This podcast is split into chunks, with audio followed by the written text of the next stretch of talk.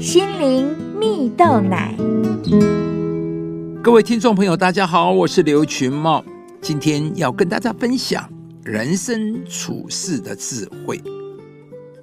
有一个故事说到，有一天呢、一位老板带着四位员工出差啊，到了中午要吃饭时，老板就问大家：午餐大家都想吃什么？吃水饺呢，还是吃面线？问第一个员工，员工回答说：吃面线吧，外面的水饺不知道新不新鲜呢、老板接着又问第二个员工，第二个员工回答说：我觉得他说的对啊，还是吃面线吧。老板又问了第三个员工，第三个员工回答说：吃面线吧，有热汤又可以吃面。老板转头再问第四个员工啊，那你呢？你想吃什么呢？第四个员工是最小的，才刚新进公司，他脑袋转了一下，说：“老板，我还是觉得吃水饺吧，因为吃水饺经济实惠，能吃饱，吃面线会吃不饱的。”老板一听第四个员工回复啊，便说：“对呀、你说的对呀、然后又转头对另外三个员工说：“他在我们这边年纪最小，又是刚到公司，我们要照顾他。中午我们就吃水饺吧。”其实啊，这第四位员工很聪明，原来因为他的老板不想吃面线，那他们四个都说吃面线，老板怎么办呢？于是他灵机一动，就说吃水饺吧，这样老板就能找到一个台阶下。果然，老板对着大家说：“我们就照顾新来的，大家就吃水饺吧。”之后，这第四个员工因着自己的努力与了解老板的心理，深得上司重用，慢慢的在公司崭露头角，一路晋升到公司重要的位置。亲爱的朋友，了解对方的心理倾向，并且顺应人的性格，就能达到意想不到的效果。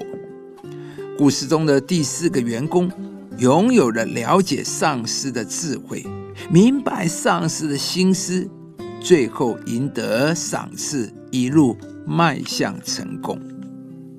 圣经中有个人物名叫但以理，但以理是在国破家亡的情况下，年纪小小的就被强逼俘虏到巴比伦，成为奴隶。没有父母在身旁，孤零零的一个人。像他一个这样的人，后来居然做了巴比伦帝国的宰相，成为统管一百二十省的总理。他一个人服侍了四个王，在每一个王朝中都身居要津呢、这是因为但以理选择敬畏神，而当他敬畏上帝的时候，上帝就赐智慧给他。亲爱的朋友，你也想得着人生处事的智慧吗？圣经说到，王拷问但以理他们一切事，见他们的智慧聪明，比通国的术士和用法术的胜过十倍。有位牧师曾经说啊，当你凡事都把上帝摆在第一位，上帝也要让你居上不居下，作首不作尾。那是上帝给我们的应许、恩典跟祝福。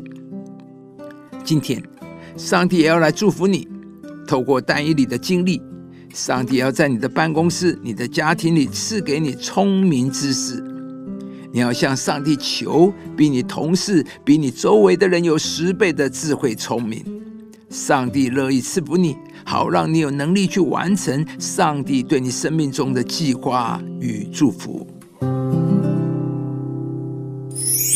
敬畏耶和华是智慧的开端，认识至圣者便是聪明。以上节目由中广流行网罗娟、大伟主持的《早安 EZ 购》直播。适龄林良堂祝福您有美好丰盛的生命。亲爱的朋友，如果你喜欢这支影片，邀请您于 YouTube 频道搜寻适龄林良堂，并按下订阅，领受更多祝福和生活的智慧。